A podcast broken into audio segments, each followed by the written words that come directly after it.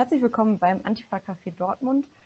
Ähm, wir machen seit mehreren Jahren ja monatlich Vortragsveranstaltungen oder Diskussionsveranstaltungen. Eigentlich machen wir das im Nordpol und wir würden jetzt auch lieber mit dir, Martina Renner, im Nordpol sitzen. Das ist eine sehr gemütliche Kneipe. Ähm, leider geht das gerade nicht und damit das in Zukunft auch noch geht, wenn irgendwann mal ähm, das wieder möglich ist, in einem Laden zusammenzusitzen, das möglich ist, wäre es schön, wenn alle Leute, die können, ähm, vielleicht ein bisschen was an den Nordpol spenden könnten. Ihr könnt auch direkt Mitglied im Verein ähm, werden, dann braucht ihr euch gar keine Sorgen machen und es wird ähm, regelmäßig das euer Geld sinnvoll im Nordpol umgesetzt. Ähm, da könnt ihr einfach mal bei den Kanälen vom Nordpol gucken, auf dem Blog, bei Instagram, Twitter, Facebook und euch da melden. Ähm, ja, wir fangen unser Antifa-Café immer mit einer kleinen Ankündigung an, was in Dortmund in nächster Zeit so los ist. Und dieses Mal ist es erstaunlich viel dafür, dass äh, eigentlich noch alles geschlossen ist. Also äh, zückt euren Terminkalender und notiert euch die nächsten Termine. Ähm, es fängt an mit dem 16.03. Das ist nächste Woche Dienstag. Ich glaube, alle haben schon mitbekommen, dass es äh, jeden Dienstagabend neuerdings Verkehrschaos auf dem Wall gibt. Ähm, weil irgendwelche VerschwörungsideologInnen und AntisemitInnen äh, der Meinung sind, hier ein Autokorso veranstalten zu können. Da gab es die letzten Wochen Proteste gegen und die werden auch weitergehen, ähm, weil wir in Dortmund das nicht zulassen, dass hier einfach solche Leute ähm, ihre, ihre komischen Verschwörungserzählungen verbreiten können. Äh, achtet einfach auf Ankündigungen von den Antifa-Gruppen, also der Mean Streets Antifa, dem äh, von äh, Amsto und von der Autonomen Antifa 170. Dann gibt es auch noch einen schönen Termin in der äh, nächsten Woche, nämlich den 18.03. Da feiert das Black Pitchen Geburtstag. Auch da können wir leider nicht zusammensitzen und äh, Kuchen essen. Aber das Black Pitchen ähm, macht digitale Veranstaltungen. Das heißt, äh, folgt am besten auch dem Black Pitchen mal bei Twitter oder guckt auf deren Blog, was es da für Veranstaltungen gibt. Und wenn ihr schon mal dabei seid, ähm, denkt dran, dass ihr beim Black Pitchen eure Bücher bestellen könnt und nicht irgendwie bei Amazon irgendwie shoppen müsst. Äh, eine sehr spannende Veranstaltung, auf die möchten wir gerne hinweisen, ist äh, von der Mean Streets Antifa Dortmund am 20.03. um 18 Uhr zum Thema Ist Dortmund noch eine Nazi-Hochburg? Ähm, und da soll es auch konkret um die Verbindung zum Kampfsport und zum Fußball gehen. Ja, dann geht es wieder zu dem weniger schönen Termin. Am 21.03. Äh, versuchen die QuerdenkerInnen ähm, in die Nordstadt zu kommen. Auch da auf Ankündigungen der Antifa-Gruppen achten wir sind sehr gespannt. Die Nordstadt ist ja immer noch ein ähm, besonders spannendes Pflaster für solche Leute. Ja, dann kommen wir auch schon zu den Gedenkterminen, die anstehen. Ähm, am 28.03. jährt sich der Todestag von Thomas Schulz, der von einem Nazi in der U-Bahn-Station Kampfstraße ermordet wurde, ähm, nachdem er auf dessen rechte Parolen aufmerksam gemacht hat und diesen widersprochen hat. Den Menschen möchten wir am 28.03. Ähm, gedenken. Auch da achtet am besten auf Ankündigungen. Vielleicht wird es da irgendwas geben. Dann kurz danach jährt sich der Todestag von Mehmet Kubajik, der in der Dortmunder Nordstadt in seinem Kiosk vom NSU ermordet wurde. Ähm, das ist der vierte, vierte. Da empfehlen wir euch den Tag der Solidarität folgen und auf Ankündigungen da zu achten. Ähm, da gibt es ja auch meist eine Veranstaltungsreihe. Ähm, das würden wir euch sehr ans Herz legen. Äh, dann eine, ein kleiner Werbeblock in eigener Sache. Am 1.4., Achtung, das ist der erste Donnerstag des Monats, findet das nächste Antifa-Café statt, ebenfalls digital, ähm, mit dem, äh, zum Thema für immer fremdbestimmt, über den Vorwurf, ein Token zu sein, ähm, von, von beziehungsweise mit Tara Falsafi, ähm, kennt sie vielleicht von Twitter, ähm, da twittert sie unter dem Namen Sternenrot. Dann kommen wir langsam zu unserem heutigen Thema. Ähm, Zuallererst möchte ich noch sagen, wenn ihr Fragen habt, ähm, die werde ich am Ende äh, Martina stellen. Ihr könnt die Fragen an den Nordpol äh, richten, über, also an deren Twitter-Account schreiben oder ihr schreibt einfach unter dem Hashtag antifacafé.do und ihr könnt natürlich auch direkt bei Facebook eure Fragen ähm, ans Antifa-Café stellen. Kommen wir zu dir, Martina. Äh, ich glaube, du sagst selber genug zu deinem Thema, ähm, aber wir haben heute eine, naja, nicht so schöne Steilvorlage aus NRW bekommen. Es ging gerade vor ein paar Stunden durch die Medien, dass wir auch in Dortmund ähm, ja, Ermittlungsverfahren gegen Beamtinnen haben, insgesamt 14 an der Zahl, denen, äh, ja, gegen die im, im Zusammenhang mit extrem rechten Vorfällen ähm, ja, ermittelt wird. Ich weiß nicht, ob du dazu ja, zu sprechen kommst in deinem Vortrag. Wir sind auf jeden Fall sehr gespannt ähm, den Vortrag. Herzlich willkommen. Ja, hallo. Ähm, soll ich gleich loslegen? Dann würde ich das tun. Ja, ich habe nichts mehr zu sagen. Du darfst. okay. Ja, danke für die Einladung und auch ähm, für die Aussicht, dass wir uns irgendwann mal in, in Dortmund treffen, weil natürlich vor Ort ähm, ist es tatsächlich immer noch etwas anderes und ähm, da fehlt dann auch der Rahmen, im, im Nachgang zusammenzusitzen und das eine oder andere einfach noch weiter zu diskutieren. Ähm, das Thema rechte Netzwerke in Polizei und Bundeswehr, du hast es gerade gesagt, das ist ja hochaktuell und ich will versuchen, in dem Vortrag, ihr müsst so ungefähr 30 Minuten einkalkulieren, ähm, auf ähm, drei Hauptkomplexe einzugehen. Da fällt ein bisschen was auch hinten runter, zum Beispiel auch die Spezifik in NRW. Wir können das in der Diskussion gerne dann nochmal aufrufen. Ähm, ich bin nicht unbedingt eine Expertin ähm, dort, außer, das muss ich gleich sagen, für ein Thema dann schon, und zwar, das ist die Militär- und Sicherheitsfirma Asgard GmbH aus Hamm die viele Verbindungen hat äh, zu organisierten Rechten, aber auch zur Polizei und zur Bundeswehr. Und ähm, was darüber hinausgeht, die Chatgruppen, die ähm, Rechten aus NRW, die in Rechtsterrorstrukturen wie Gruppe S unterwegs sind, das können wir sicherlich dann nochmal thematisieren, weil über Gruppe S wollte ich eigentlich nicht reden und auch nicht über die Chatgruppen in NRW. Ich würde gerne am Anfang drei ähm, Netzwerke ähm, expliziter vorstellen. Das ist einmal die Struktur um Franco A., ähm, dem Soldaten aus ähm, dem Raum Frankfurt dann Nordkreuz in Mecklenburg-Vorpommern. Äh, das ist das Thema, was durch die taz Recherchedokumentation äh, unter dem Stichwort Schattenarmee bekannt geworden ist und dann zu NSU 2.0. Um dann so ein bisschen ähm, darauf einzugehen, ähm, wo meiner Meinung nach die Kritik berechtigt ist hinsichtlich der Arbeit der äh, Ermittlungsbehörden und der Justiz und was eigentlich die notwendigen Schritte der Auseinandersetzung jetzt wären, um auch diese akute Gefahr aus diesen Strukturen heraus äh, für alle, die sich gegen rechts engagieren, aber auch für Minderheiten wirklich beenden zu können. Und dann würde ich jetzt einfach mal loslegen. Du hast jetzt ähm, die aktuelle Meldung heute schon ähm, genannt und das ist ja genau der Eindruck, den wir auch in den letzten Monaten bekommen haben, es vergeht ja kaum ein Tag ohne entsprechende Presseberichterstattung. Also Chatgruppen, ähm, zuletzt in Niedersachsen in einem Wald ist eine ähm, vergrabene ähm, Plastiktonne mit ähm, Gewehren gefunden worden. Ähm, andere ähm, dann auch immer wieder neue Fälle ähm, von Verbindungen in die Bundeswehr, dort abgezweigte Munition, sogar Sprengstoff und ähnliches mehr. Und ähm, die Frage ist natürlich gleich am Anfang, ist jetzt die Aufmerksamkeit gestiegen? Also nehmen sich jetzt mehr Leute in der antifaschistischen Recherche oder ähm, im äh, investigativen Journalismus des Themas an? Oder ist die Gefahr ähm, tatsächlich gestiegen? Und ich würde ähm, sagen, es ist so, ja, und da können wir ähm, bei aller Kritik an dem Zustandekommen der Zahlen auch ein bisschen schauen, äh, was wir zum Beispiel geantwortet bekommen auf Fragen an die Bundesregierung, dass in den letzten Jahren ganz klar zu beobachten ist, ähm, politisch motivierte Kriminalität von rechts ähm, oder rassistische Gewalt und Straftaten unter Einsatz von Waffen und Sprengstoff nebenzu. Ähm, immer mehr ähm, Waffen werden bei Razzien oder Zufallsfunden in der neonazistischen Szene gefunden, darunter auch Waffen, darauf werde ich nachher nochmal eingehen, die dem Kriegswaffenkontrollgesetz unterliegen. Das sind also dann Sturmgewehre, Maschinenpistolen, aber ähm, selbst Luftabwehrraketen irgendwie waren dabei schon darunter, man glaubt es gar nicht. Ähm, und ähm, zum Dritten auch die Verfahren, die der Generalbundesanwalt im Phänomenbereich äh, Rechtsterrorismus führt, sind in den letzten Jahren angewachsen. Das heißt, es ist nicht nur ein, eine ja, gestiegene Aufmerksamkeit, sondern es ist offenbar auch tatsächlich so, dass sich diese Netzwerke immer weiter ausformieren und sich immer ähm, auch ähm, weiter bewaffnen und diese Anschlagspläne aus diesen Strukturen heraus von den Behörden wenigstens teilweise ernst genommen werden.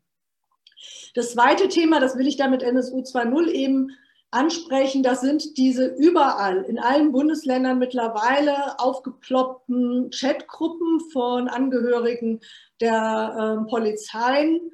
Ähm, und äh, insbesondere hier will ich dann nochmal auf diesen besonderen Umstand äh, eingehen, dass eben ähm, es ja nicht nur da um die Verbreitung von antisemitischen, neonazistischen Inhalten geht, also ihr kennt das ja alles, ne? mit, den, mit den Bildern und den Grußformeln und äh, wie den abwertenden äh, Bemerkungen äh, wie gegenüber äh, Minderheiten und ähnlichem mehr, ähm, sondern eben, dass ähm, auch an vielen Stellen in diesen Chatgruppen interne Informationen ähm, zu ähm, politischen Gegnerinnen auftauchen. Und das ist tatsächlich auch, ähm, finde ich, in der Dimension, wie wir es jetzt beobachten, eine neue Entwicklung. Ähm, genau, und ja, über allem steht natürlich die Frage, ähm, äh, das, was von diesen Strukturen ausgeht, an konkreter Bedrohung, ähm, inwieweit sich das eben einbettet in eine weit über diese organisierte Szene hinaus ähm, anzutreffende ähm, ähm, Strategie und Erwartung in der extremen Rechten, dass ähm, der Tag X, äh, der Tag des rechten Bürgerkrieges unmittelbar bevorstünde. So, und dann würde ich tatsächlich starten, so wie vermeintlich, ich will das nachher noch erklären, warum ich vermeintlich sage, die Ermittlungsbehörden in der Bundesrepublik auch auf das Thema gestoßen sind. Sie sind nämlich drauf gestoßen worden. Sie sind nicht von alleine drauf gekommen, hätten wir auch nicht erwartet. Ähm, und zwar ähm, ist das der Soldat ähm, Franco A., den ich hier abkürze, der wurde im April 2017 verhaftet, nachdem er im Februar in Wien bei dem Versuch, eine in einem ähm, Schacht versteckte Waffe am Flughafen Wien-Schwächert wieder an sich zu nehmen, ähm, von ähm, österreichischen Sicherheitsbehörden beobachtet wurde, durchsucht wurde. Man hat dann bei ihm weiteres Material gefunden, was auf die Vorbereitung von Anschlägen ähm, hinweist. Und da er Bundesbürger ist, wurde dann das Verfahren nach Deutschland abgegeben. Und ähm, er war wenigstens auch innerhalb der Bundeswehr kein Unbekannter. Er gehört zu einer ähm, deutsch-französischen ähm, Eliteeinheit und er hatte irgendwie für seine Abschlussarbeit irgendwie in der Bundeswehr ähm, auch eine Magisterarbeit verfasst irgendwie mit ähm, extrem rechten Ansichten, die ähm, explizit auch an, an viele Narrative der äh, identitären Bewegung anknüpfte. Ähm, er handelte nicht alleine. Es gibt überhaupt keine rechten äh, Einzeltäter. Ähm, aber davon äh, unabhängig kann man eben auch an diesen Themen Franco A und Nordkreuz und später NSU 2.0 zeigen, ähm, es wäre tatsächlich auch eine ähm, ähm, ja, Irreführung der Öffentlichkeit, wenn man äh, davon spricht, irgendwie, ähm, es, äh, das, was wir auch bei ihm feststellen, sei ähm, nur auf ähm, seine eigene Person zurückzuführen. Er hat mit weiteren Soldaten und äh, Zivilisten zusammen agiert. Ein Zivilist, ein äh, Student hat ähm, abgezweigte Munition und Granaten von der Bundeswehr für Franco A. versteckt. Ähm, und ähm, weitere ähm, Rechte, auch ähm, schon vormals einschlägig bekannte Rechte, ähm, haben äh, mit ihm die Informationen geteilt, wo die Waffe in Wien versteckt war. Die große Frage bis heute ist eben, was mit dieser Waffe eigentlich geplant war. Das ist unklar. Was man allerdings weiß, ist, ähm, dass Franco A. es geschafft hatte, sich eine falsche Identität als ähm, Geflohener aus Syrien zuzulegen, indem er sich äh, beim Bundesamt für Migration und Flucht als ähm, Angehöriger einer Minderheit in Syrien, ähm, französischsprachig und jüdischen Glaubens ausgegeben hat. Damit hat er kaschiert, dass er kein Arabisch äh, kann und ähm, darüber eine ähm, äh, Anerkennung als äh, Flüchtling erlangt hat und ähm, die Ermittlungsbehörden, aber auch ähm, jetzt der ähm, Ankläger ähm, zu seinem Verfahren, was demnächst am Oberlandesgericht Frankfurt eröffnet wird, gehen davon aus, dass er diese Tarnidentität äh, erworben hat, um einen Anschlag unter falscher Flagge zu begehen. Ähm, ein Sprengstoffanschlag, ein, ein äh, Massaker unter Schusswaffeneinsatz, man weiß es nicht genau, aber natürlich mit dem Ziel, diese äh, Bümer, also diesen Identitätsnachweis als Geflohener am Tatort zu hinterlassen, die Fingerabdrücke. Und dann hätten halt alle Spuren auf einen Flüchtling hingewiesen. Und die Hoffnung war aus ähm, sozusagen ähm, seiner Perspektive ähm, auf einen rechten Umsturz hinzuarbeiten, dass das zur Destabilisierung für die Leute ähm, ja, die äh, Zutrauen in die äh, Sicherheitsbehörden verliehen, der Hass auf Muslime und Geflohene steigt und eine möglicherweise Eskalationsspirale in Gang gesetzt wird, an deren Ende ähm, rechte Paramilitärs sowas wie eine Schutzmacht in der ähm, Bundesrepublik errichten könnten. Ähm, die Behörden, genau, sind nicht von alleine drauf gekommen, sondern sind durch die Österreicher darauf hingewiesen worden.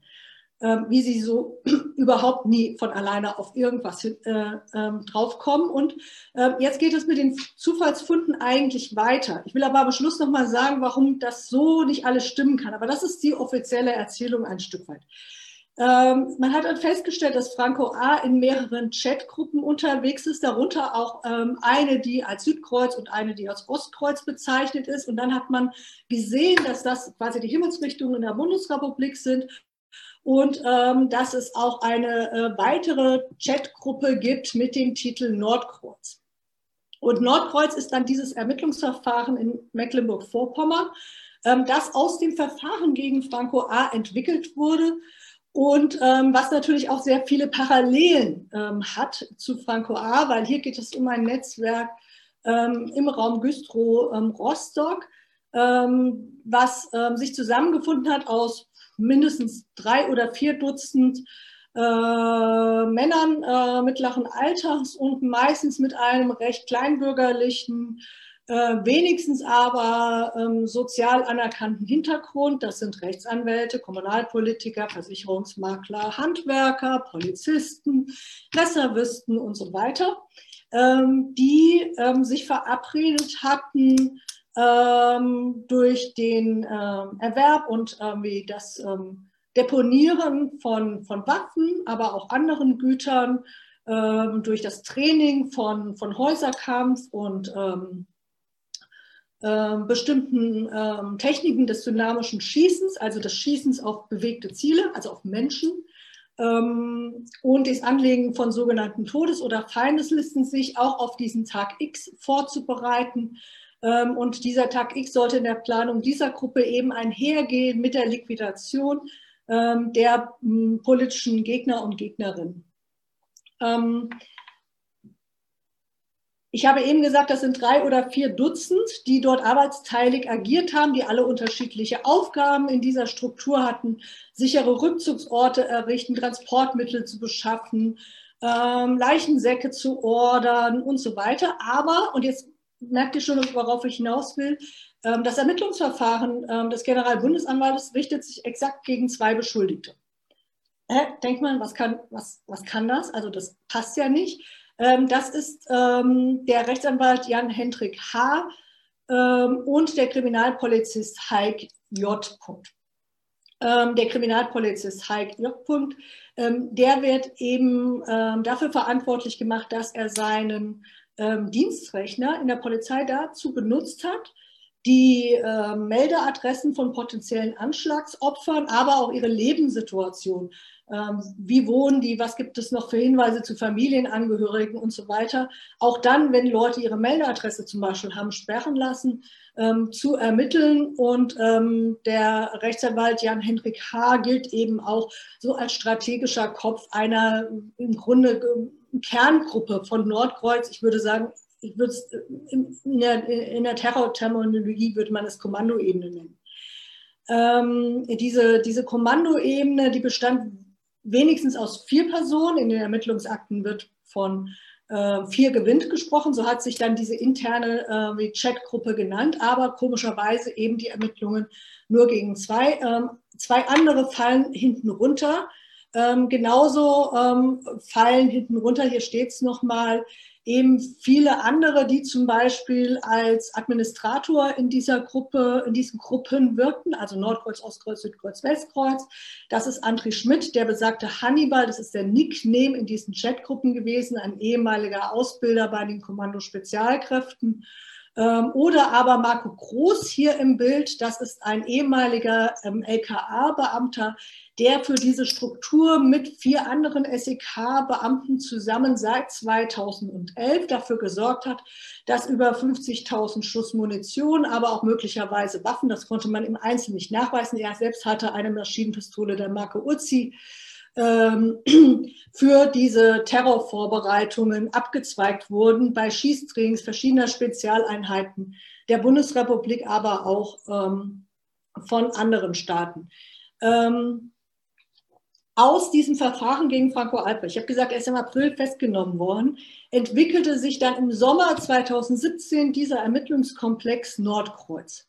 Und jetzt wundert man sich, weil im Juni 2019, zwei Jahre später, findet erst die Festnahme von vier SEK-Beamten statt. Ich sagte es eben schon, die eben verdächtigt werden, ähm, diese Munition, also in einem Maße, dass man das auch nicht mehr in der Jackentasche mit rauskriegt, 50.000 Schuss Munition, das ist auch äh, mit einem gewissen Volumen und Gewicht unterlegt, ähm, bei, der, bei der Polizei und in Teilen eben auch möglicherweise aus äh, Militärbeständen abgezweigt zu haben. Warum so spät? Also warum finden dann diese Festnahmen erst zwei Jahre später statt? Ich würde mutmaßen, man hätte gerne überhaupt nicht irgendwie in die Richtung ermittelt, aber der Druck aus der öffentlichen Debatte, aus der Berichterstattung, Stichwort nochmal Hannibal Schattenarmee, wurde so hoch, dass die Behörden sich gezwungen sahen, ähm, tatsächlich hier zu agieren.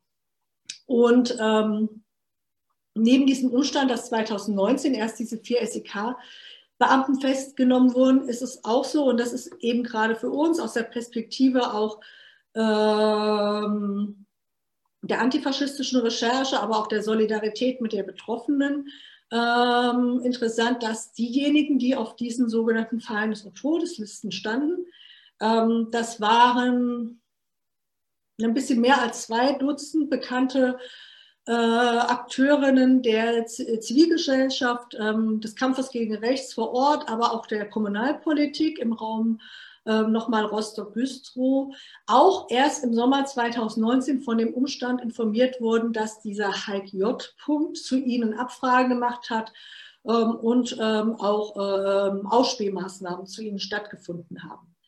Ähm, das ist so was Wesentliches, was man auch nochmal festhalten muss und auch eine der wichtigsten Forderungen, wenn man in der Auseinandersetzung ist, ähm, mit den Verantwortlichen in dem Bereich, dass eine klare Forderung sein muss, überall dort, wo sogenannte Feindeslisten auftauchen, müssen die äh, Betroffenen umgehend und umfassend informiert werden und ähm, einfach in die Lage versetzt werden, die Situation einzuschätzen und äh, gegebenenfalls für sich und ihre Familien oder ihr politisches Umfeld auch die entsprechenden Schutzmaßnahmen ähm, dann auch einzuleiten. Aber ähm, das funktioniert bis heute nicht. Ich beschäftige mich gerade aktuell irgendwie viel mit der Gruppe S.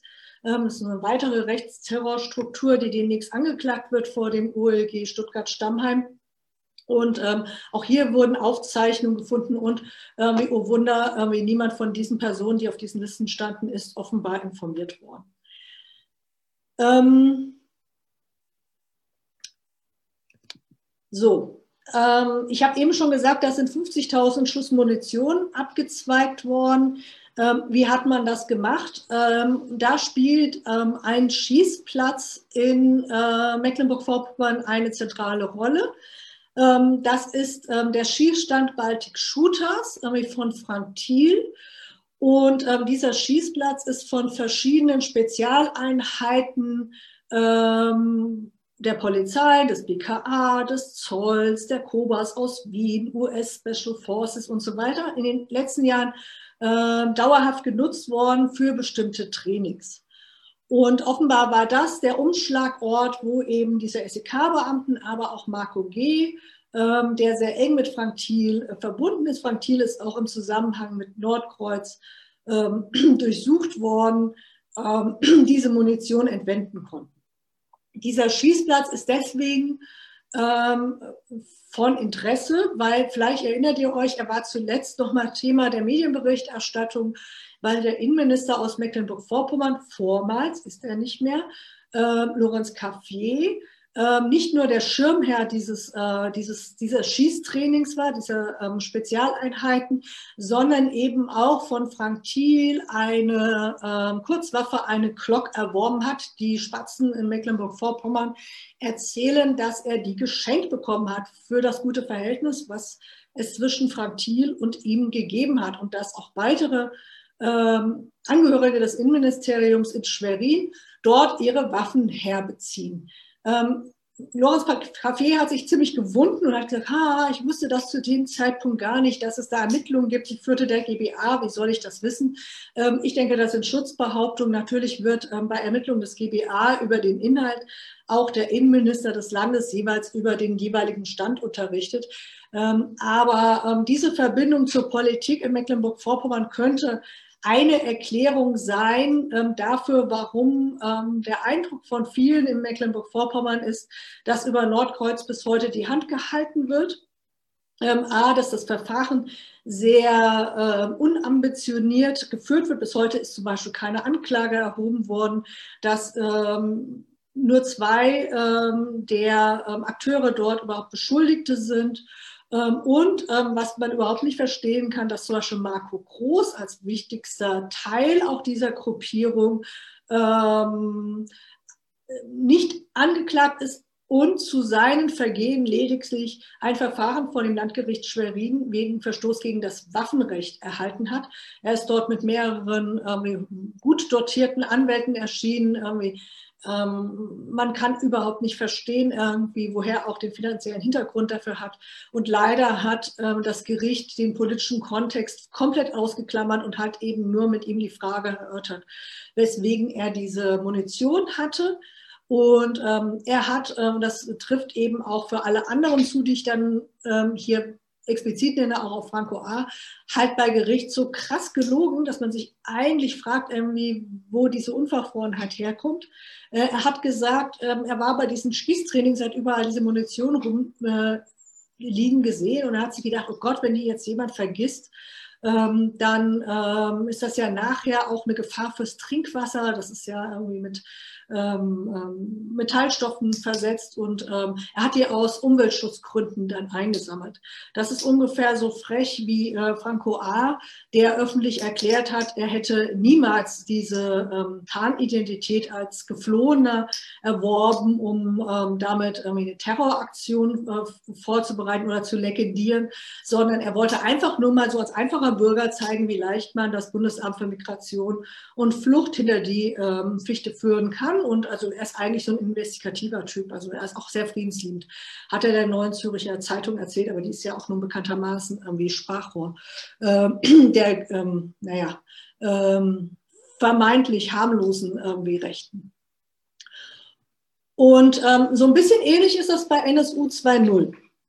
Ähm, ihr wisst, das ist eine ähm, Trofax- und Tromail-Serie, ähm, die sich seit Mitte 2008 2018 ähm, gegen ähm, Engagierte, ähm, zum Beispiel die äh, NSU-Nebenklägerin ähm, Seda Bashar Yildiz oder ähm, die Kabarettistin ähm, Idil Beider richtet. Ähm, jetzt stehe ich da selbst, aber auch ähm, gegen ähm, linken Politikerinnen aus, aus Hessen, Berlin und dem Bundestag.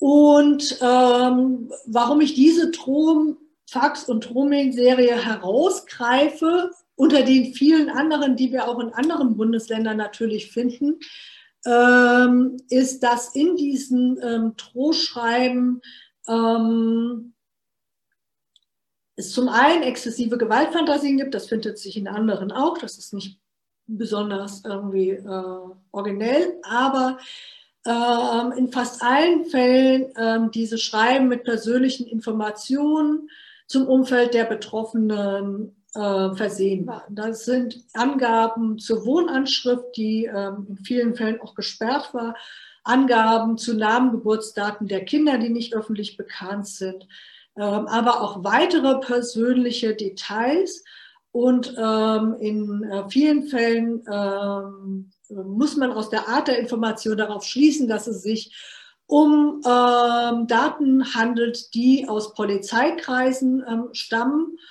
Und ähm, deswegen gab es ja auch in Hessen entsprechende Durchsuchungen äh, bei Polizisten, die eben auch eine Schnittmenge haben zu Chatgruppen, die dort auffällig geworden sind. Aber, und das ist eben auch wieder der Hinweis, dass es sich um Strukturen handelt, diese Abfragen äh, fanden nicht nur in Hessen statt, sondern eben auch in Hamburg und Berlin. Das heißt, es muss sich hier um mehrere Täter handeln, die interagieren, die sich absprechen. Und ähm, ähm, das hebt diese Drohmail-Serie tatsächlich auch aus äh, anderen heraus. Ähm, und ähm, die äh, Parallele zu den vorgenannten Lügen von Neonazis äh, kann man hier auch sehr gut erzählen, als diese Polizisten aus ähm, dem entsprechenden Revieren in Frankfurt und Wiesbaden in Hessen befragt wurden, sehr zahnlos befragt wurden, warum sie ähm, am Rechner zum Beispiel Janine Wissler abgefragt haben oder Sita Bascha Yildiz. Ähm, dann haben sie gesagt, wie ich soll das gewesen sein? Das kann ich mir gar nicht vorstellen. Ja klar, an dem Tag war ich da, aber ich bin auch mal auf dem Flur und dann lasse ich meinen Rechner allein und vielleicht war das jemand anderes. Und die richtige Unverfrorenheit war die Aussage eines ähm, Beschuldigten aus dem Zusammenhang, der dann sagte, äh, Janine Wissler, wer ist denn das? Kenne ich gar nicht. Also, äh, mein Janine Wissler ist die Fraktionsvorsitzende, jetzige Parteivorsitzende äh, der ähm, Linken im Hessischen Landtag gewesen und die war eigentlich jeden zweiten Abend in der Hessenschau. Also wer dort ähm, Polizist und so sagt, den Namen hat er noch nie gehört, irgendwie, der lügt offensichtlich. Was dann einsetzt, ist etwas, was wir aus den Ermittlungen des NSU kennen, was wir aus vielen anderen Ermittlungen kennen. Die haben denen geglaubt. Die haben die nicht durch den Wolf gedreht, die haben nicht ihren Schreibtisch durchsucht, die haben nicht gesagt, geben Sie bitte Ihr persönliches Handy ab und wir kommen auch nochmal zu Ihnen nach Hause, sondern äh, das Ganze ist im Kern im Sande verlaufen. Und das jetzt eben auch schon ähm, über ähm, zweieinhalb Jahre. Und die Drohungen aus diesem Kontext ähm, halten bis heute nach. Die letzten gingen am vorletzten Wochenende ein. Ähm, die, die Debatte um diese Fälle, also Chatgruppen, äh, Nordkreuz, äh, die Vorgänge im Kommando Spezialkräfte, ähm, die haben dazu geführt, dass sich ähm, der äh, Bundesinnenminister Seehofer genötigt äh, fühlte, ein äh, Lagebild ähm, Rechtsextremismus in äh, Sicherheitsbehörden anzufertigen. Das, das muss man sich mal vorstellen, federführend vom Bundesamt für Verfassungsschutz irgendwie verantwortet wurde. Die haben also die Abfragen ähm, bei den äh, Landesämtern, bei den Polizeien der Länder, bei den Bundesbehörden gemacht, ob es denn dort Fälle gibt. Und ähm, diese, diese Studie ist ähm, eigentlich beredtes Beispiel dafür, ähm, wie dass ähm, die äh, Bundesregierung, aber auch die mit ihr verbundene ähm, Politik der Großen Koalition ähm, alles dafür tut, um das abzumoderieren. Ähm, dieses Lagebild beruht auf freiwilligen Angaben ähm, der befragten Sicherheitsbehörden. Ja? Und was haben die gemacht? Die haben das Hellfeld, was sowieso schon in jeder Zeitung stand, dann nochmal aufgeschrieben. NRW hat dann aufgeschrieben, ja, wir haben hier Chatgruppen, ja, und Mecklenburg-Vorpommern hat aufgeschrieben, wir haben hier Nordkreuz und so weiter. Die haben alle nichts darüber hinaus blicken lassen, ähm, dazu kommt natürlich, dass das BEV als federführende Behörde ja selbst belastet ist und äh, das ist ja Ironie in sich, irgendwie, dass man die damit beauftragt. Und es gab sogar einige Bundesländer, die haben gesagt, nee, bei uns ist alles prima, also wir haben gar keine Fälle. Was, wenn man sich diese Entwicklung bundesweit anschaut, überhaupt nicht irgendwie glauben kann. Und in dem Zusammenhang mit dieser Studie ähm, wurde dann ja auch nochmal bekannt, dass ähm, die Bundesregierung eben nicht eine Untersuchung, eine unabhängige Studie zu rechten, rassistischen, antisemitischen, antidemokratischen Einstellungen in den äh, Polizeien in Auftrag gibt. Ähm, stattdessen bekommen wir jetzt eine Studie, die die Arbeitsbedingungen der Polizei reflektiert, die Motivation, warum man irgendwann sich zu diesem Beruf entschieden hat irgendwie und was so die Erschwernisse der Arbeit sind. Also eine Einladung an alle Polizisten und Polizisten, da mal über ihren harten Arbeitsalltag rumzujammern. Ähm, und äh, was jetzt die äh, Justiz angeht, wobei die Staatsanwaltschaften ja Teil der Exekutive sind, aber eben auch, ich habe schon gesagt, einige Urteile in dem Zusammenhang Stichwort Landgericht Schwerin schon ähm, getroffen sind, wie ich das eben dargestellt habe, als zusammenhängendes Problem zwischen äh, Franco A und Nordkreuz. Und man muss natürlich darüber hinaus auch fragen, gibt es dann auch noch Verbindungen, andere Komplexe. So sehen es die Behörden halt nicht. Die zerhacken diese verschiedenen Verfahren in Einzelteile, ziehen teilweise die waffenrechtlichen Verstöße raus ähm, verurteilen die dann quasi separat. Und das, was sie bei Linken oder bei Dschihadisten machen würden, nämlich auch ähm, die ähm, Tatunterstützung, die Finanzierung und was weiß ich, Waffenbeschaffung und ähnliches mehr in den Blick zu nehmen, interessiert sie im Teufel. Ähm, und das Ganze ist eben deswegen auch sehr äh, unglaubwürdig, dass das alles voneinander getrennt ist. Äh, und äh, weil eben ähm, wir wissen mittlerweile, dass wenigstens der Inlandsgeheimdienst in Köln, das BFV, ähm, zu diesen Vorgängen in der Bundeswehr ähm, mit den Verbindungen zu Franco A und Nordkreuz und einem Polizei- und Soldatenverein UNITA wohl schon lange vor diesem Vorgang in Wien im Frühjahr 2017 Bescheid wusste. spätestens im Herbst 2016 war das dort bekannt. Ähm, und auch an anderen Stellen ähm, darf man vermuten, ähm, dass die Ermittlungen auch deswegen gehemmt werden, weil wieder eine Reihe von menschlicher Quellen der Geheimdienste in diesem Komplex unterwegs sind, die vor Nachstellungen geschützt werden sollen. Was ist zu tun? Es, ich weiß, in autonomen linken Zusammenhängen mag das jetzt verwundern, aber ich spreche natürlich auch mit der Perspektive einer Bundestagsabgeordneten.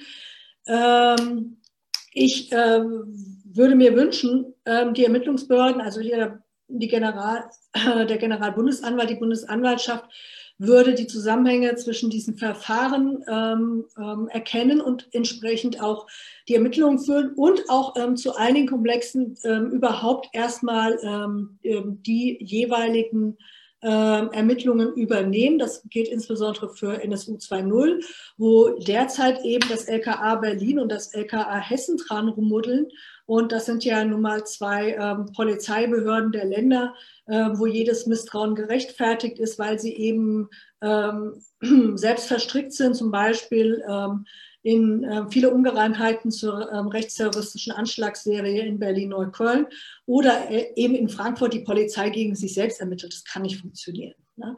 Ähm, und auf der anderen Seite, ähm, wir brauchen natürlich auch eine Diskussion um die Demokratisierung der Polizei ähm, im weitesten Sinne natürlich auch über sowas wie die Fund Police, also über neue Aufgabenzuschreibungen der Polizei.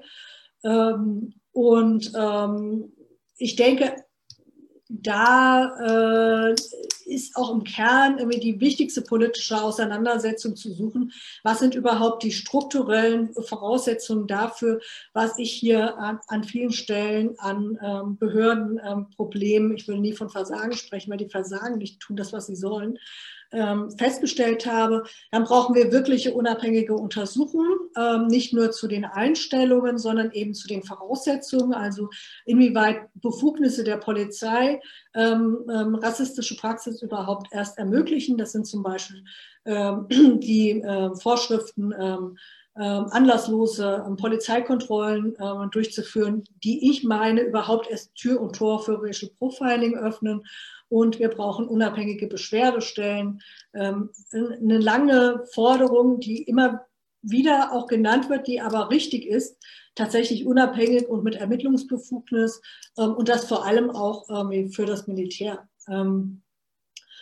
und ja, ich habe schon gesagt, diese Stellen, diese unabhängigen Beschwerdestellen, ähm, die brauchen auch Kompetenzen, also Zeuginnenvernehmungsrecht, Aktenbeziehungsrecht, Betretungsrecht äh, für Dienststellen und äh, vieles andere mehr. Und ähm, darüber hinaus, das darf man natürlich an der Stelle nicht vergessen, ähm, wir, wir können diese ganze Entwicklung ähm, auch ähm, überhaupt nicht ähm, einordnen und auch nicht entschieden bekämpfen, wenn man eben nicht den gesellschaftspolitischen Zusammenhang zieht, weil äh, diese Vorstellung in diesen Kreisen, ja, der Tag X steht bevor, der Tag des rechten Umsturzes. Man muss ähm, jetzt auch zu Gewalt und Terror ähm, greifen, um, äh, und das sind ja die großen äh, Phantasmen irgendwie der organisierten Rechten, die Umvolkung, die Islamisierung, irgendwie das irgendwie Chippen irgendwie von Bill Gates irgendwie oder die irgendwie, äh, Fremdsteuerung durch G5-Masten und so weiter zu verhindern. Diese, diese Vorstellung einer finalisierten ähm, historischen Situation, ja, auch einer Endzeit, auch zum Teil apokalyptischen Vorstellung. Die geht ja weit über die organisierte extreme Rechte, auch weit über den Rechtsterror hinaus und findet sich ja zum Teil auch bei Verschwörungsideologinnen und den sogenannten Corona-Leugnerinnen. Und diesen Kontext, den konnte ich jetzt nur anreißen, aber ich glaube, der erklärt erst, äh, wie die Dynamik, äh, die in diesem Bereich derzeit besteht. So, ich hoffe, ich habe nicht zu lang geredet und jetzt können wir diskutieren. Ja, vielen Dank. Ich erinnere nochmal alle ZuhörerInnen daran, dass ihr die Fragen ähm, an den Nordpol stellen könnt, also sowohl an, ja, eigentlich nur an Twitter, ähm, auch unter dem Hashtag AntifaCafé.du oder ihr könnt dem Antifa-Café bei Facebook schreiben. Ähm, ihr habt noch ein bisschen Zeit. Wir haben nämlich schon die ersten Fragen. Ich kann also direkt loslegen. Ähm, und zwar gab es ja vor einigen Wochen, glaube ich, ähm, ja die Nachricht, dass es jetzt einen ganz tollen Gesetzesentwurf ähm, gibt, der diese Feindeslisten äh, betrifft. Und ja, ich glaube, deine, deine Mimik und Gestik hat gerade schon alles gesagt. Willst du mal dazu was sagen, was du ja. davon hältst? Also das ist halt so typisch. Ja? Es gibt eine berechtigte Diskussion. Ich habe schon gesagt, die Betroffenen zum Beispiel im Nordkreuzkomplex sind zwei Jahre zu spät informiert worden. Die Gefährdung aus dem Anlegen dieser Listen ist ignoriert worden. Es gibt Parallelen auch zu Franco A. Er hat zum Beispiel auch Personen und Institutionen ausspioniert, die Amadeo Antonio Stiftung, Aneta Kahane ist dazu nennen und es ist jetzt auch wieder bei Gruppe S Thema. Und ähm, die Politik verspürt halt Druck, berechtigten Druck. Was tut er? Äh, die Leute zu schützen. Ja? Und was passiert? Sie legen halt irgendwie so einen sinnlosen Gesetzentwurf vor. Ähm, niemand, äh, der bedroht ist, wird davon in irgendeiner Form irgendwie geschützt, weil ähm, das Problem liegt auf zwei Ebenen bei diesem Gesetzentwurf. Wir haben ihn noch nicht. Er ist im Kabinett. Also ich muss sagen, es ist alles noch ähm, im Moment ähm, so, dass man es nur durch Dritte weiß oder eben auch äh, durch äh, die äh, Journalisten, Journalistinnen, die darüber berichtet haben. Ähm, dieser Gesetzentwurf sieht vor, dass jegliches Anlegen von Listen ähm, zu Daten des sogenannten politischen Gegners, der Gegnerin in Zukunft strafbewehrt sein soll. Und äh, da hat ja äh, zu Recht auch ähm, Organisationen wie Reporter ohne Grenzen und so weiter darauf hingewiesen, dass das natürlich Tür und Tor öffnet, dass man in Zukunft auch antifaschistische Recherche, aber auch journalistisches Arbeiten kriminalisieren könnte. Weil natürlich schauen sich Journalisten und Journalistinnen an, welche extrem rechten Neonazis äh, arbeiten zum Beispiel als Mitarbeiter, Mitarbeiterin für die AfD-Bundestagsfraktion. Und natürlich ist es Aufgabe der antifaschistischen Recherche, Recherche ähm, zu Strukturen vor Ort, zu Akteuren und so weiter zu informieren. Äh, wer war auf dem Aufmarsch, wer hat angemeldet, wer ist vorne weggelaufen, von wem sind Straftaten ausgegangen und so weiter. Und wer dann dazu berichtet, ja, ähm, könnte, also das ist die Gefahr jedenfalls, äh, in Zukunft eben selbst in den Fokus der Ermittlungsbehörden äh, geraten. Und das Zweite, was ich, die ich mich ja jetzt schon mehrere Jahre mit diesen ganzen Sachen wirklich sehr intensiv beschäftige, sage, das ist auch einfach total totaler Fake. Ja? Alles das, was Nordkreuz macht, Franco A, Gruppe S, was diese Chatgruppen machen, NSU 2.0 und so weiter, ist schon strafbar. Das sind Bedrohungstatbestände, äh, das ist äh, das Vorbereiten schwerer staatsgefährdender Gewaltstraftaten, das ist der Missbrauch dienstlicher Mittel, das ist das, wenn Polizisten ihre Dienstrechner benutzen, ähm, das ist Geheimnisverrat, wenn Polizisten an Zivilisten solche Sachen weitergeben und so weiter. Das sind alles jetzt schon Straftatbestände, zum Teil erheblich mit äh, Strafandrohung versehen. Das heißt, in keinem dieser Komplexe brauche ich einen Sonderstraftatbestand anlegen von Feindeslisten, um diese Leute verfolgen zu können. Das ist totaler Bullshit. Ja?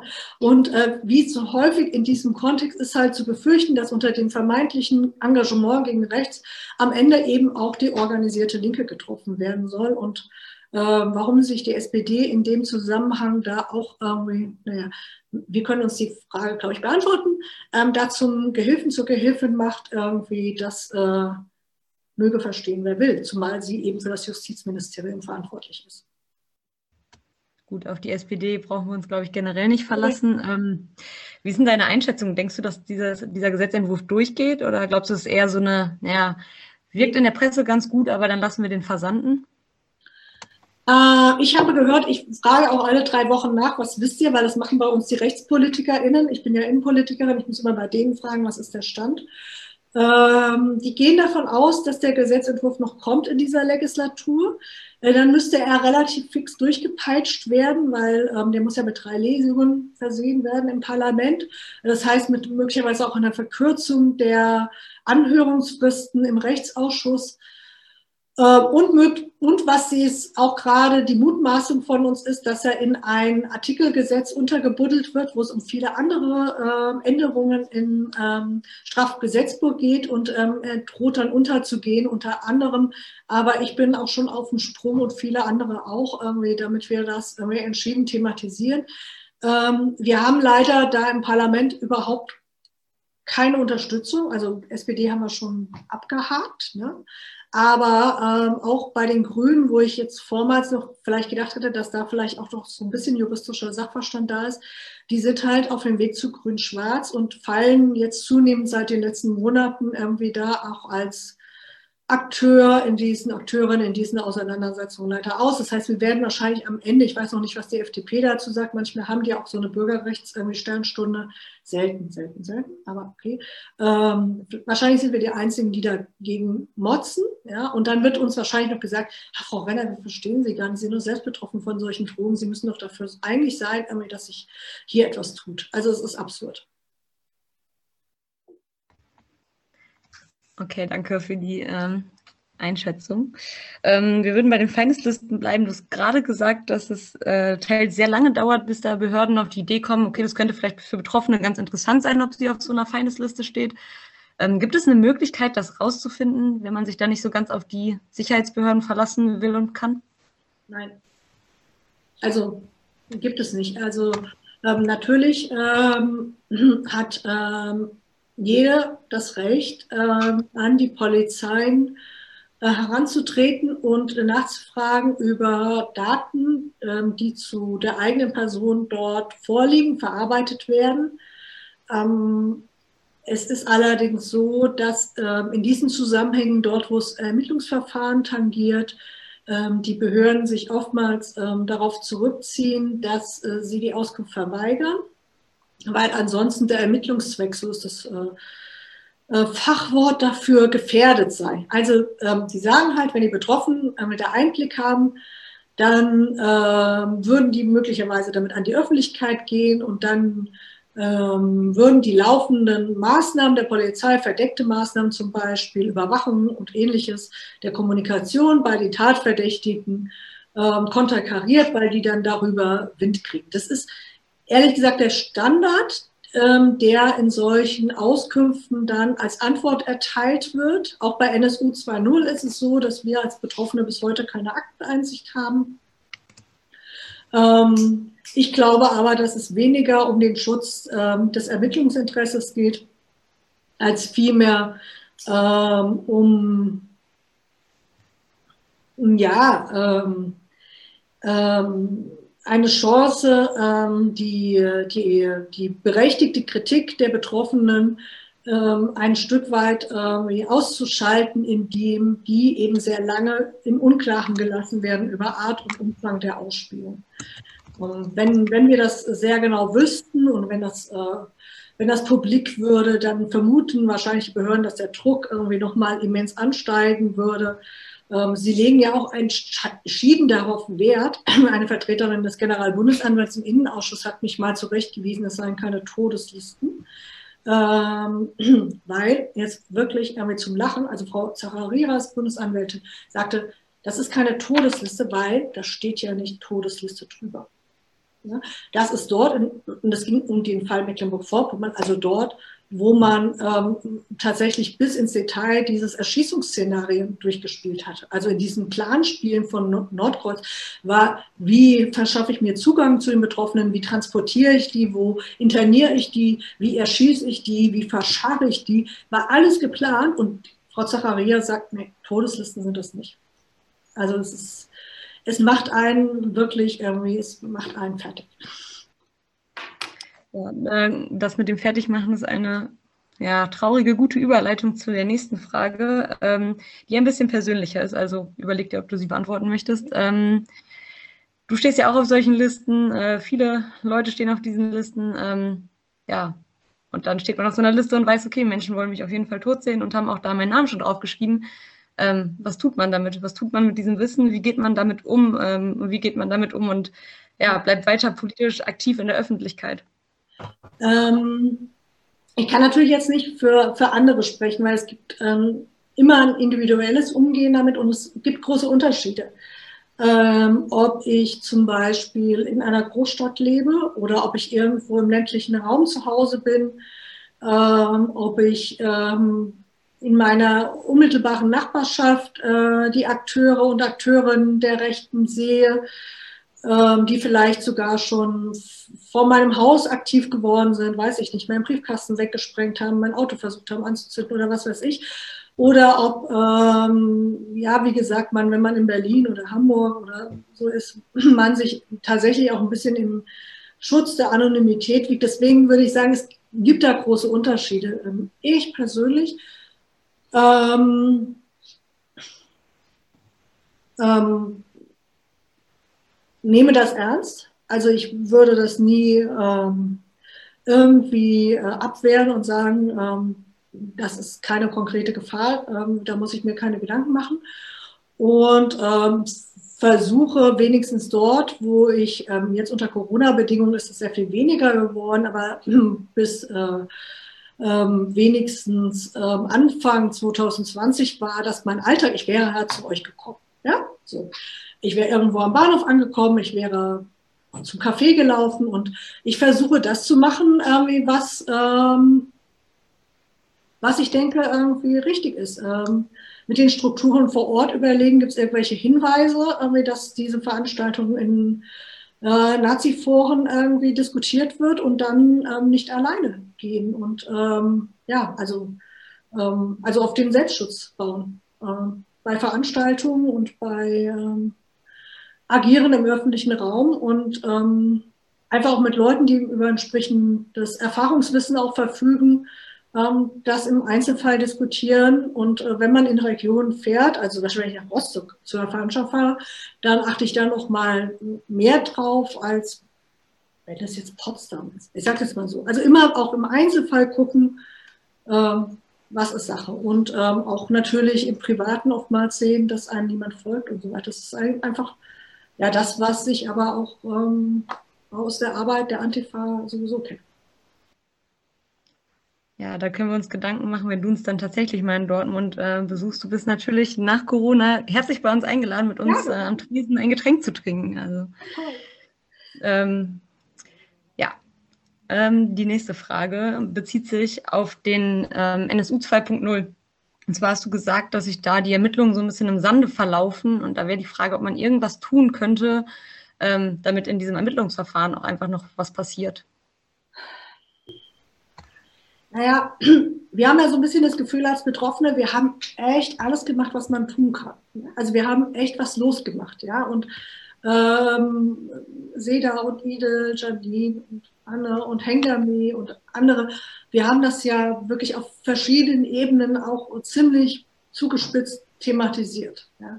Das hat dazu geführt, dass Hessen einen Sonderermittler aus dem Polizeipräsidium Frankfurt eingesetzt hat, äh, der jetzt vermeintlich irgendwie die ganze Sache retten soll, was aber wahrscheinlich nicht zu retten ist, weil sie halt zweieinhalb Jahre da nicht äh, die richtigen Fragen gestellt haben.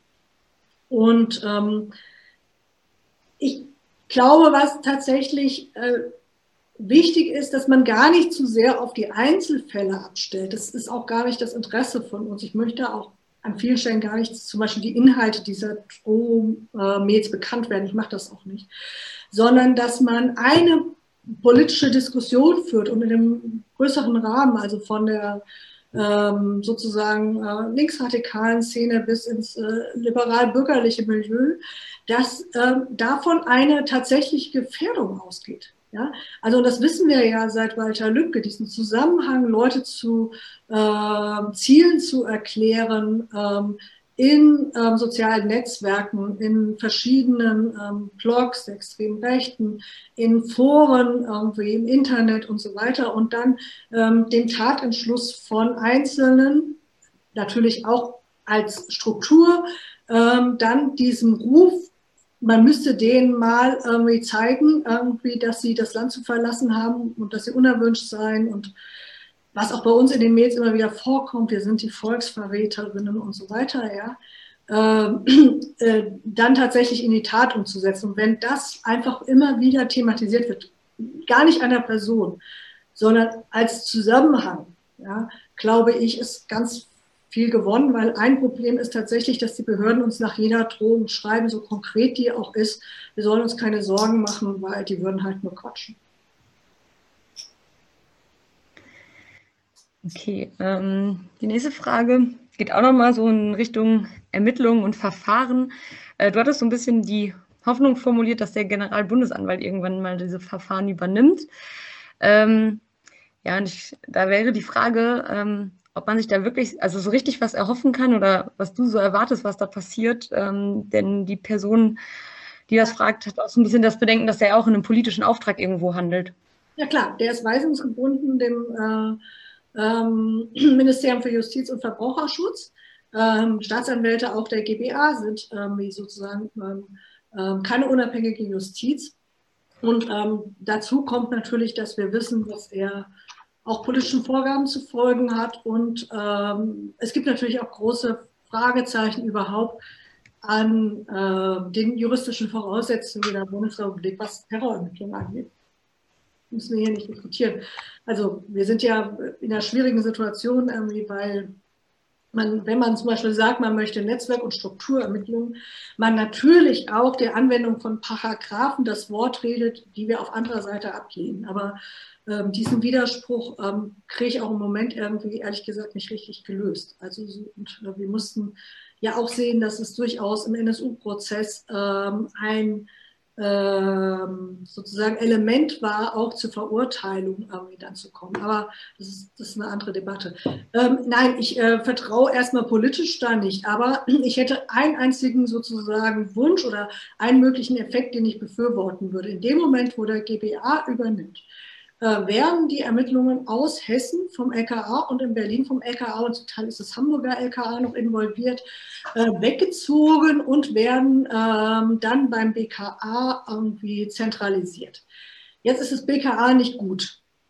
Ja? Aber in alledem, was wir aus den letzten Jahren wissen, was die Verquickung irgendwie dieser Täter in die Strukturen angeht, spielte diese Bundesbehörde bis jetzt kaum eine Rolle. Ich erwarte mir dort auch ein gewisses Maß an Professionalität und auch an ähm, Kompetenzen, zum Beispiel was digitale Forensik angeht und so weiter, sich ähm, den ähm, Zusammenhängen unter den Drogen wirklich anzunehmen, weil ähm, vieles von dem, was vermeintlich verschiedene Komplexe sind, könnte sich am Ende des Tages auf ein abgestimmtes Agieren irgendwie verschiedener ähm, Täter und vielleicht auch Täterinnen irgendwie hinweisen. Und dafür brauche ich linguistische Gutachten, dafür brauche ich Amtshilfeersuchen im Ausland und alle möglichen Krams, den tatsächlich fachlich nur das BKA wirklich leisten kann. Also es ist mehr dieser Wunsch, dass es halt nicht mehr das LKA Berlin und das LKA Hessen macht. Weil ehrlich gesagt, also vor denen haben wir Angst. Also Ja, und es ermangelt so ein bisschen an der Alternative, die es gut genau, ermitteln könnte, vielleicht dann einfach. Ne? Also wenn, wenn es die Möglichkeit gäbe, würde ich auch äh, gerne äh, das anders machen. Ja, aber äh, wie? Also wie, wenn, wenn wir Möglichkeiten hätten, selbst die Täter zu überführen und was weiß ich, ja gut, aber ähm, das spielt sich in einem Bereich ab, auch was technische Voraussetzungen angeht. Ähm, die sind alle auch nicht doof. Ja? Also ähm, da gibt es bei den Tätern, Täterinnen auch einen gewissen ähm, äh, Technikhintergrund, äh, also die arbeiten da alle halt, indem sie über Tor gehen muss ich jetzt hier nicht weiter diskutieren. So ehrlich, also ist, ja. Und ähm, ja, also ich muss sagen, also ich glaube, das kann ja für andere betroffen, also ist, jede Drohung ist natürlich auch ähm, eine Belastung. Ne? Und, ähm, und ähm, das Zweite ist natürlich, wenn diese Zusammenhänge sehr lange erkennen, dass sie ohne Reaktion, ohne Repression das weiter fortführen können, ist es eine Ermutigung, auch immer wieder an Dritte einzusteigen. Also es gibt auch so einen Schneeballeffekt. Und aus dem Gründen wäre das natürlich auch wünschenswert, wenn es da einen Ermittlungserfolg gäbe, wobei ich den auch im Moment nicht kommen sehe. Ja, wo wir gerade bei Kräften sind, denen wir politisch nicht so vertrauen, kommen wir mal zur AfD. Ähm, und zwar würde, wäre da interessant, ob du irgendwelche Erkenntnisse hast, wie die, äh, wie die AfD äh, in diese Netzwerke irgendwie eingebunden ist oder da irgendwelche Berührungspunkte hat und ob es ähm, vielleicht überraschenderweise irgendwelche Bestrebungen gibt, ähm, vielleicht auch diese Netzwerke aufzuklären von der AfD. Nein, also äh, die AfD hängt da richtig fett drin.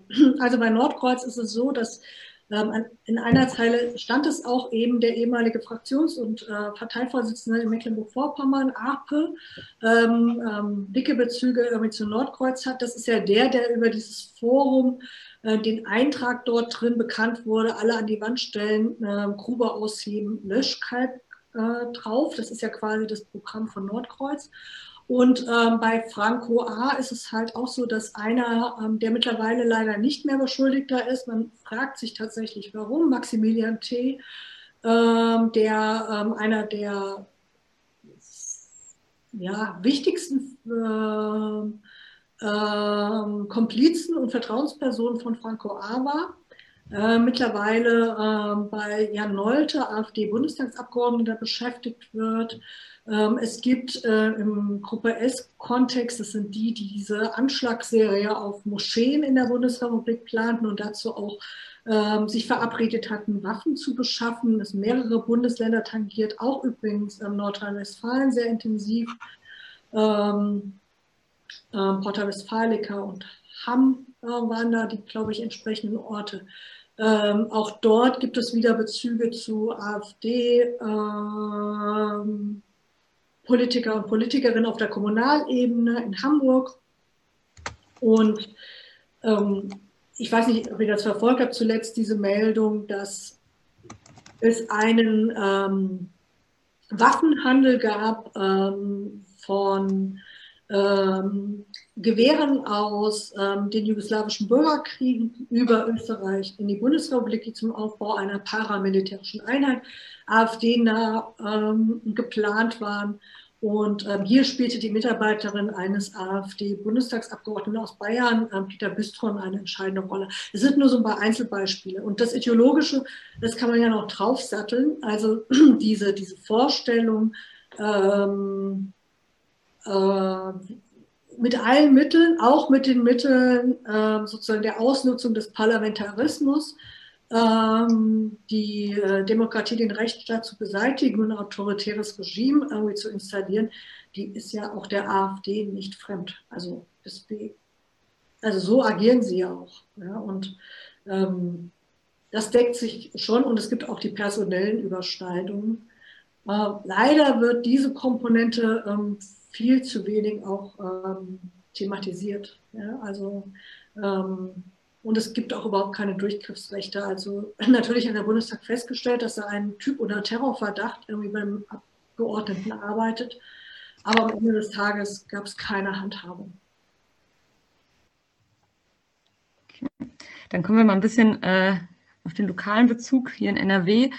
Ähm, wir hatten anfangs, oder du hattest anfangs auch As äh, Asgard ähm, aus Hamm genannt und auch die Gruppe S. Hamm ist jetzt nur 20 Minuten von Dortmund entfernt. Ähm, ich möchte an dieser Stelle kurz Werbung machen für die antifaschistische Aktion Hamm, die auch zu dem, ich glaube, Wollschläger hieß er aus der Gruppe S, ähm, ja. einen Text geschrieben hat.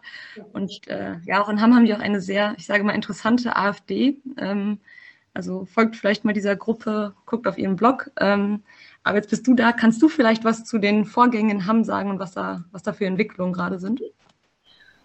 Ähm, ja, Thorsten Wollschläger ähm, ist ja Polizeivollzugsangehöriger ähm, gewesen, also kein Polizist, kein Beamter, sondern Verwaltungsangestellter der Polizei und hatte pikanterweise mit dem Vollzug des Waffenrechts der Polizei Hamm zu tun. Ähm, also die Polizei wird ja immer, wenn es um die Erteilung waffenrechtlicher Erlaubnisse geht, auch ähm, sozusagen angefragt von der waffenrechtlichen Behörde. Und äh, er war anscheinend damit äh, befasst zu sagen, alles klar, alles wegen nur, der kann eine Waffe haben. Ähm, diese, diese Verbindung zu, zu Gruppe S und Hamm, die ist aber nicht singulär. Es gab halt auch Vorfälle in äh, der Polizei Hamm im Zusammenhang mit diesen Chatgruppen. Und eben, das ist der Standort dieser Militär- und Sicherheitsfirma Asgard, in deren Rahmen eben ähm, aktive und ehemalige Polizisten und Bundeswehrangehörige ähm, zu Auslandsverwendung, insbesondere ähm, im Irak, eingesetzt werden. Und äh, unter denen, die dort für diese Firma ähm, tätig äh, sind, äh, befindet sich auch eine Polizistin aus Hamm, ähm, die ähm, jegliches Wissen über die Vorgänge in dieser Firma verneint, aber zum Beispiel bei der Auswahl ähm, der Bewerber ähm, für diesen Auslandseinsatz eine ganz wichtige Rolle spielt. Und man hat das Gefühl, aber ich kann es eben auch, ich sage mal, das ist sozusagen eine aktive Recherche, noch nicht auf den Punkt bringen, dass es einen Knotenpunkt gibt, wo diese verschiedenen Aspekte, Chatgruppen, Gruppe S, ähm, es gibt auch die Mutmaßung, dass ähm, Wollschläger Mitglied von UNITA e.V. war, diese Asgard-Geschichte zusammenlaufen können. Asgard ist deswegen interessant, weil ähm, wenigstens seit, ich weiß nicht, 2014 zu dieser Firma der Verdacht besteht, ähm, dass ähm, sie von Extremrechten geführt wird, die explizit auch Personen dieser Einstellung und Anschauung in ihre Reihen nehmen, A, um denen ein Auskommen äh, zu äh, verschaffen, aber zum anderen eben auch ähm, als äh, Hidden Agenda quasi diese Struktur, die dürfen natürlich alle ähm, illegalen Waffen besitzen, die ähm, ähm, haben auch Kriegswaffen bei ihren Einsätzen im Ausland äh, und ähnliches mehr dazu nutzt, um eben auch eine ähm, ja, ähm, paramilitärische Einheit aufzubauen oder zu unterstützen. durch die Berichte im September 2020 zu dieser Firma ähm, wo es ja auch darum geht, dass ihr Headquarter in Bagdad eben so an Führerhauptquartier und ganzer NS-Bezug und so weiter ähm, sozusagen be bezeichnet war, äh, hat dann, und das zeigt eben auch, dass der Druck da auch funktioniert, einen Monat später, wir wissen nicht genau wie lange, aber es das heißt in der Anfrage, die ich eingereicht habe, im Oktober 2020 hat der Generalbundesanwalt dann ein Ermittlungsverfahren nach 89a, das ist äh, diese Planung einer schweren staatsgefährdenden Gewaltstraftat eingeleitet. Ähm, es gibt noch eine persönliche Verbindung. Ich recherchiere schon sehr lange zu dieser Firma. Ähm, und ähm, bin auch immer wieder diejenige, die von Medien angefragt wird. Und äh, das hat wohl dazu geführt, dass der Geschäftsführer dieser Firma, Dirk Gassmann, ähm, in internen Runden ähm, in Hamm ähm, davon gesprochen hat, dass ähm, ich ganz oben auf seiner Liste stünde und ähm, dann gesagt hat, äh, wenn er die Möglichkeit hat, äh, wird er mich an die Wand stellen und hat das ähm, dann noch untermalt, indem er dann mit ähm, Handbewegungen und äh, Geräuschen äh, mit dem Abschuss einer Pistole simuliert hat. Ähm, in dem Sinne habe ich auch ähm, dann selbst eine Anwältin eingeschaltet und äh, versuche dann natürlich auch irgendwie, ähm, also das zum Gegenstand der Ermittlungen zu machen. Ähm, man muss sagen, warum wissen wir das? Ähm, wie auch in vielen anderen Zusammenhängen, es gibt immer wieder Personen, die sind nicht links, weiß ich auch nicht, was die für einen Hintergrund haben, aber die sind auf jeden Fall nicht so krass drauf, dass sie da mitmachen wollen und die sich an diesen Vorgängen stören ähm, und die zu einem bestimmten Punkt, wo sie das nicht mehr decken wollen oder Angst haben, vielleicht selbst in den Fokus der Ermittlungsbehörden zu kommen, sich an äh, Presse wenden und äh, sowas erzählen und dann auch gegenüber den Ermittlungsbehörden aussagen. Ähm, wie gesagt, was Ihr habt jetzt gesagt, es gibt eine Recherchestruktur Antifa vor Ort, ähm, was natürlich echt super spannend wäre, wenn man versuchen würde, diese verschiedenen Aspekte übereinander zu legen und zu schauen, ob es da Kontakt- und Kennverhältnisse zwischen diesen verschiedenen Bereichen gibt. Das können wir jetzt nicht hier machen, aber wir können ja auch danach noch schreiben. Genau, verlagern wir das ein bisschen. Ähm, es gibt nämlich die nächste Frage wieder mit regionalem Bezug, aber diesmal wird um eine Einschätzung gebeten und äh, bezüglich der AfD in Münster. Ich weiß nicht, so eine Stunde von hier. Es gibt ja. sehr viele Fahrräder da, ähm, sehr viele Studierende. Ja. Auf jeden Fall gibt es da einen AfD-Funktionär. Ich weiß leider nicht, wie er heißt. Ähm, der so dem Flügelmilieu angehört. Ähm, auf Facebook liked er gerne irgendwelche rechten Seiten oder auch irgendwelche Rechtsrockbands, ähm, die auch Erzeugnisse haben, die auf dem Index stehen. Ähm, würdest du denken, das würde ausreichen, damit die Behörden sich denken, ja, den sollten wir uns mal genauer angucken? Also maximal ist es halt so, durch die ähm, Beobachtung ähm, des sogenannten Verfassungsschutzes jetzt gegenüber der AfD ähm, kann es sein, dass sie seine Person ähm, in den Blick nehmen, aber da ist ja nichts mit gewonnen. Ne? Also ähm, da hängt ja das ganze Problem dran. Äh, ähm, der Verfassungsschutz arbeitet mit nachrichtendienstlichen Mitteln. Die werden in der Regel ihre Erkenntnisse nicht mit der Öffentlichkeit teilen, aber leider auch nicht mit den Strafverfolgungsbehörden. Und ähm, es ist natürlich auch zu befürchten, dass sie die AfD ähnlich wie die NPD jetzt irgendwie mit irgendwelchen Zuträgern und Spitzeln durchsetzen und dann am Schluss so eine Art ähm, Komplizenschaft ähm, dort auch einmal einsetzt, dass man halt nicht mehr weiß, wer agiert da. Ähm, ich glaube aber für die, für die Auseinandersetzung äh, in, in der Öffentlichkeit, also sozusagen in der in der Kommune, in der Stadt ist es natürlich wichtig, das äh, herauszustellen, weil äh, ich würde ja sagen, der Anteil der AfD-Wählerinnen, äh, die da zu gewinnen sind, ist nicht groß, vielleicht maximal ein Viertel, ein Drittel, ähm, die eben nicht vollständig übereinstimmen mit den Zielen, aber ein gewisser Teil lässt sich halt auch durch solche Meldungen ähm, durchaus auch nochmal irgendwie beeinflussen. Ich finde, es ist mehr Teil der gesellschaftlichen Auseinandersetzung mit der AfD, dass an irgendeiner Stelle entschieden auch die AfD in den Fokus von Strafverfolgung genommen wurde, kann ich bisher nicht sehen. Und sogar in den Fällen, wo ähm, sehr offensichtlich dieser ganze Bereich der illegalen Parteienfinanzierung spielte ja auch die Tage nochmal eine Rolle, ähm, bekannt wurde, hat auch der Bundestag ähm, von seinen Möglichkeiten, ähm, da Gebrauch zu machen, bisher nur zurückhaltend agiert. Ähm, ja, also deswegen würde ich eher sagen, macht es lieber publik, öffentlich, skandalisiert das. Ähm, die Frage ist immer, nutzt das noch immer was, AfD zu skandalisieren? Ich würde sagen, schon und würde da immer auch ein Beispiel machen aus dem Nachbarland Österreich. Ähm, der FPÖ hat das Knick gebrochen. Ähm, zwei Sachen, Ibiza-Video und ähm, der Umstand, dass Strache ähm, Zehntausende Euro irgendwie für Friseurtermine und für ähm, weiß ich was, die Ausstattung irgendwie, irgendwie, von sich und seiner Frau eingesetzt hat. Das hat ähm, in einem bestimmten Bereich irgendwie derer, die bis dato irgendwie noch mit der FPÖ sympathisiert hat, echt zum Bruch geführt. Ähm, deswegen muss man diese Sachen thematisieren, auch wenn ich sage, das ist nur ein Teil tatsächlich der Auseinandersetzung neben der ideologischen. Okay, danke. Ich habe gerade von äh, meiner Technikerin einen auf den Deckel bekommen. Ähm, es ist gar nicht Münster, sondern es ist in Bocholt im Münsterland. Ah. Also ich habe mich äh, vertan. Ähm, aber in Münster haben die diesen Prügel, Martin. Deswegen bin ich darauf gekommen von der AfD.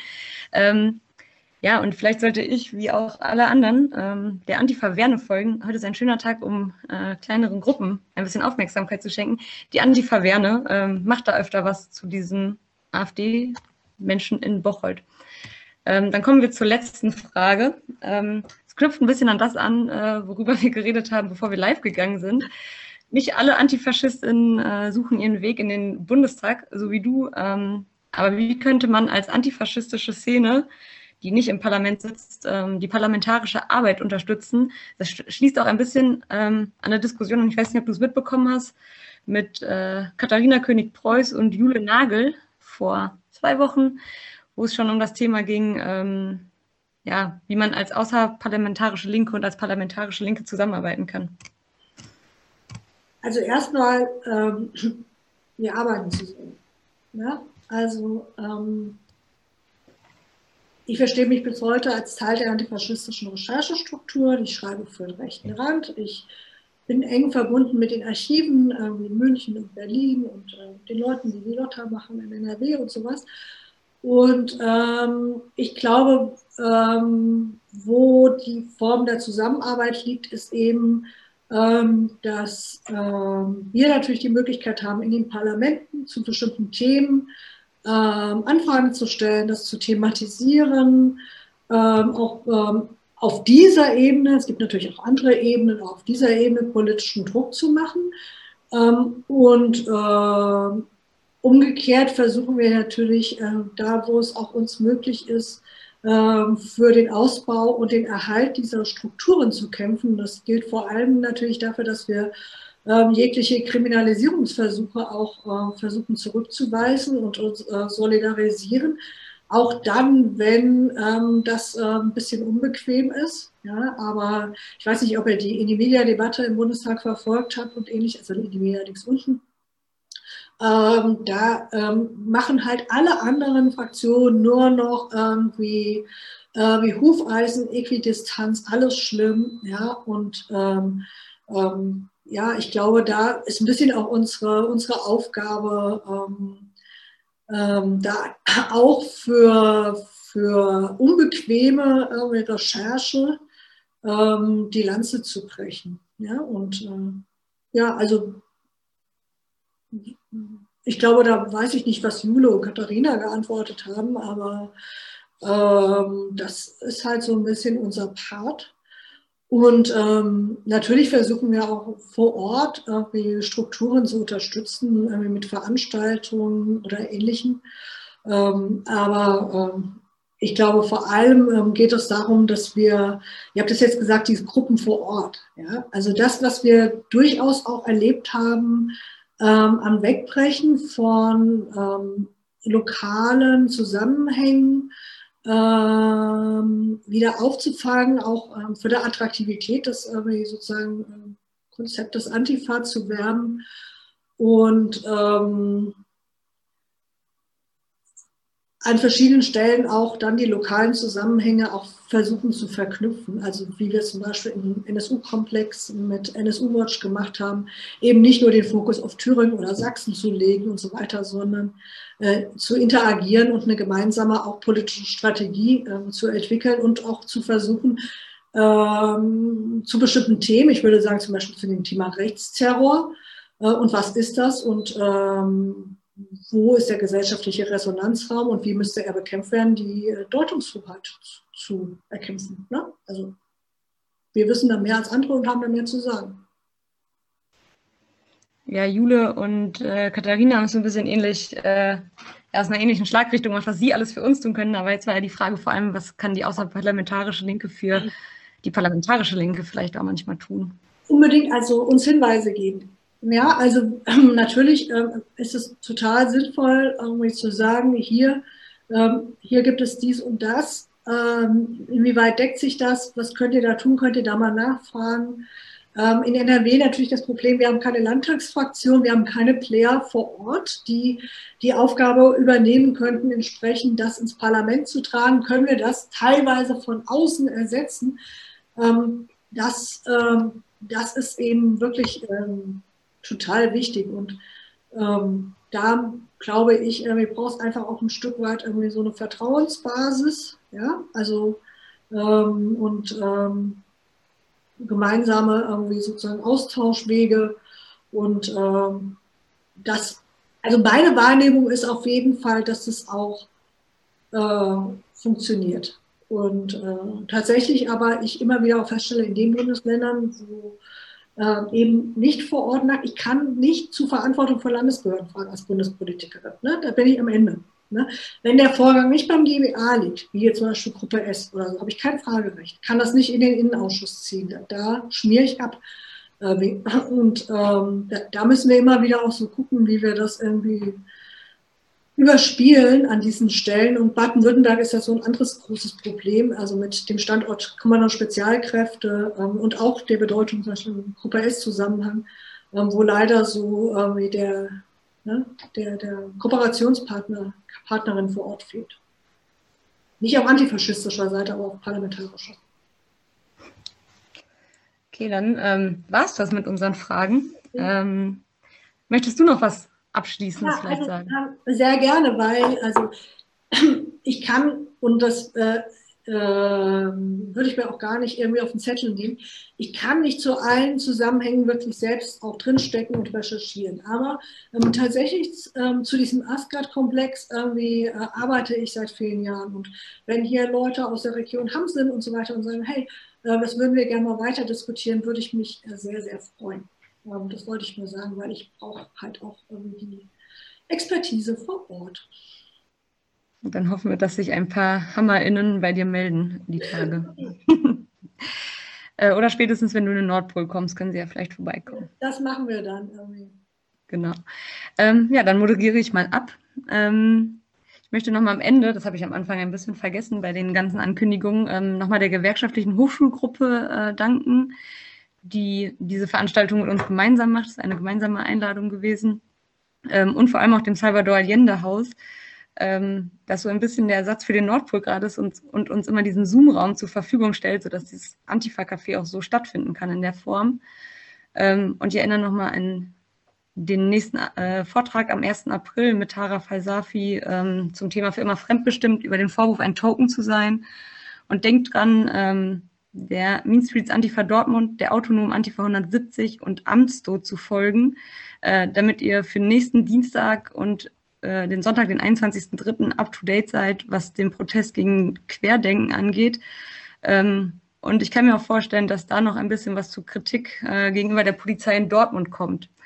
Ähm, und wenn ihr denkt, dass eure Friends, GenossInnen, Familien, was auch immer, wer auch immer ähm, diesen Vortrag anhören sollte, wir würden den zum Nachhören äh, zeitnah auf unseren Blog stellen. Dann könnt ihr den gerne weiterverteilen, damit viele Leute davon hören.